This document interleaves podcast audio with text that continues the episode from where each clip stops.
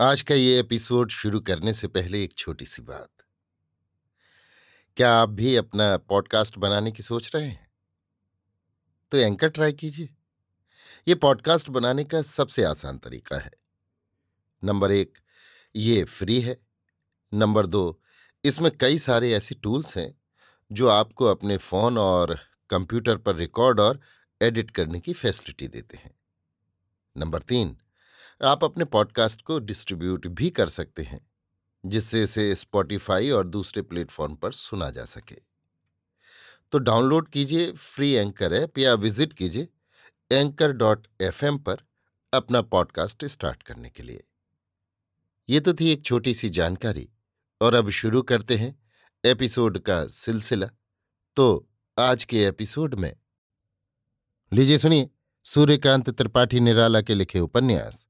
अप्सरा का भाग आठ, मेरी यानी समीर गोस्वामी की आवाज़ में। अदालत लग रही थी। एक हिस्सा चारों तरफ़ से रेलिंग से घिरा था। बीच में उतने ही बड़े तख्त के ऊपर मेज और एक कुर्सी रखी थी। वहीं मिस्टर रॉबिन्सन मजिस्ट्रेट बैठे थे। सामने एक घेरे के अंदर बंदी राजकुमार खड़ा हुआ एक दृष्टि से बेंच पर बैठी हुई कनक को देख रहा था। और देख रहा था उन वकीलों, बैरिस्टरों और कर्मचारियों को, जो उसे देख देख आपस में एक दूसरे को खोद खोद कर मुस्कुरा रहे थे, जिनके चेहरे पर झूठ, फरेब, जाल, दगाबाजी कठहुज्जती दंभ, दास और तोता चश्मी सिनेमा के बदलते हुए दृश्यों की तरह आ जा रहे थे और जिनके पर्दे में छिपे हुए वे स्वास्थ्य, सुख और शांति की सांस ले रहे थे। वहाँ के अधिकांश लोगों की दृष्टि निस्तेज, सूरत बेईमान और स्वर कर्कश था। राजकुमार ने देखा, एक तरफ़ पत्रों के संवाददाता बैठे हुए थे, एक तरफ़ वकील, बैरिस्टर तथा और लोग। कनक वहाँ उसके लिए सबसे बढ़कर रहस्यमय थी। बहुत कुछ मानसिक प्रयत्न करने पर भी उसके आने का कारण वो नहीं समझ सका। स्टेज पर कनक को देखकर उसकी तरफ़ से उसके दिल में अश्रद्धा, अविश्वास तथा घृणा पैदा हो गई। जिस युवती को ईडन गार्डन में एक गोरे के हाथों से उसने बचाया, जिसके प्रति सभ्य महिला के रूप में देखकर वो सभक्ति खिंच गया था, वो स्टेज की एक नायिका है। ये उसके लिए बर्दाश्त करने से बाहर की बात थी। कनक का तमाम सौंदर्य उसके दिल में पैदा हुए इस घृणा के भाव को प्रशमित तथा पराजित नहीं कर सका। उस दिन स्टेज पर राजकुमार दो पार्ट कर रहा था, एक मन से, दूसरा जबान से। इसलिए कनक के मुकाबले वो कुछ उतरा हुआ समझा गया था। उसके सिर्फ़ दो एक स्थल अच्छे हुए थे। आज फिर कनक को बैठी हुई देखकर उसने अनुमान लड़ाया कि शायद पुलिस की तरफ़ से ये भी एक गवाह या ऐसी ही कुछ होकर आई है। क्रोध और घृणा से ऊपर तक हृदय भर गया। उसने सोचा कि ईडन गार्डन में उससे गलती हो गई। मुमकिन है ये साहब की प्रेमिका रही हो और व्यर्थ ही साहब को उसने दंड दिया। राजकुमार के दिल की दीवार पर जो कुछ अस्पष्ट रेखा कनक की थी, बिल्कुल मिट गई। मनुष्य के लिए स्त्री कितनी बड़ी समस्या है। इसकी सोने सी देह के भीतर कितना तीव्र जहर। राजकुमार सोच रहा था, मैंने इतना बड़ा धोखा खाया, जिसका दंड ही से प्रायश्चित करना ठीक है? राजकुमार को देखकर कनक के आँसू आ गए। राजकुमार तथा दूसरों की आँखें बचा रूमाल से चुपचाप उसने आँसू पहुँच लिए। उस रोज लोगों की निगाह में कनक ही कमरे की रोशनी थी। उसे देखते हुए सभी की आँखें औरों की आँखों को धोखा दे रही थीं। सबकी आँखों की चाल तिरछी हो रही थी। एक तरफ़ दारोगा साहब खड़े थे, चेहरा उतर रहा था। राजकुमार ने सोचा, शायद मुझे अकारण गिरफ़्तार करने के ख्याल से ये उदास हैं।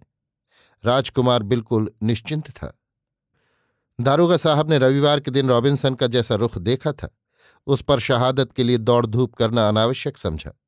उल्टे वो अपने बर्खास्त होने, सजा पाने और न जाने किस किस तरह की कल्पनाएँ लड़ा रहे थे। इसी समय मजिस्ट्रेट ने दारोगा साहब को तलब किया, पर वहाँ कोई तैयारी थी ही नहीं। बड़े करुण भाव से, दृष्टि में कृपा चाहते हुए, दारोगा साहब मजिस्ट्रेट को देखने लगे। अभियुक्त को छोड़ देना ही मजिस्ट्रेट का अभिप्राय था। इसलिए उसी रोज उसके पैरविकार मिस्टर जयनारायण से उसकी भलमनसाहत के सबूत लेना उन्होंने आरंभ कर दिया।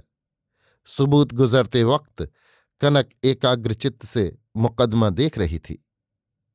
राजकुमार के मन का एकाएक परिवर्तन हो गया। वो अपनी भलाई के प्रमाणों को पेश होते हुए देखकर चकित हो गया। कुछ उसकी समझ में न आया। उस समय का कनक का उत्साह देखकर वो अनुमान करने लगा कि शायद ये सब कार्रवाई उसी की की हुई है।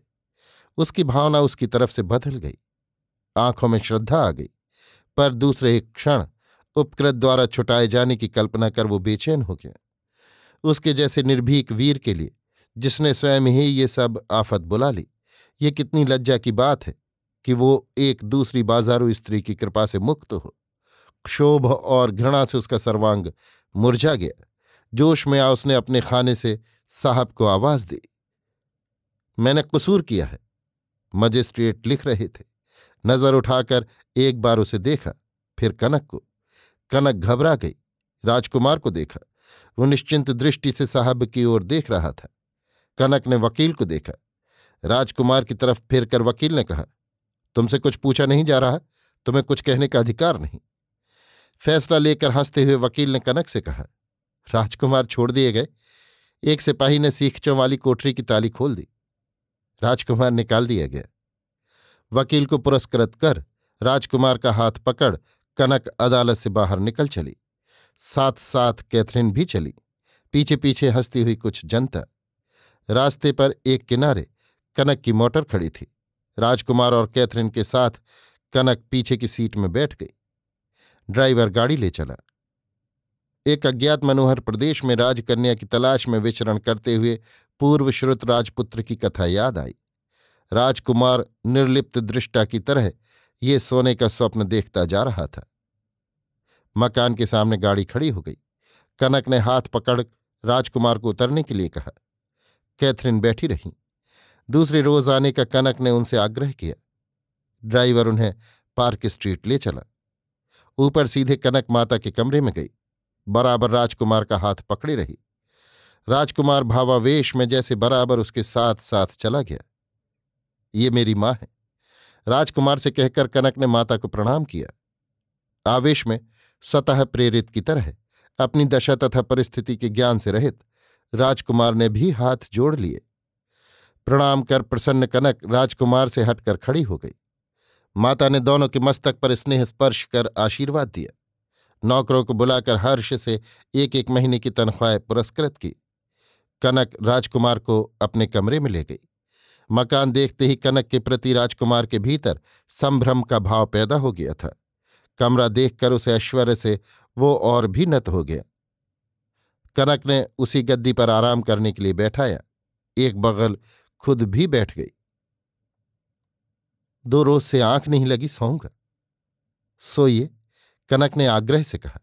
फिर उठकर हाथ की बुनी बेल बूटेदार एक पंखी ले आई और बैठकर झलने लगी।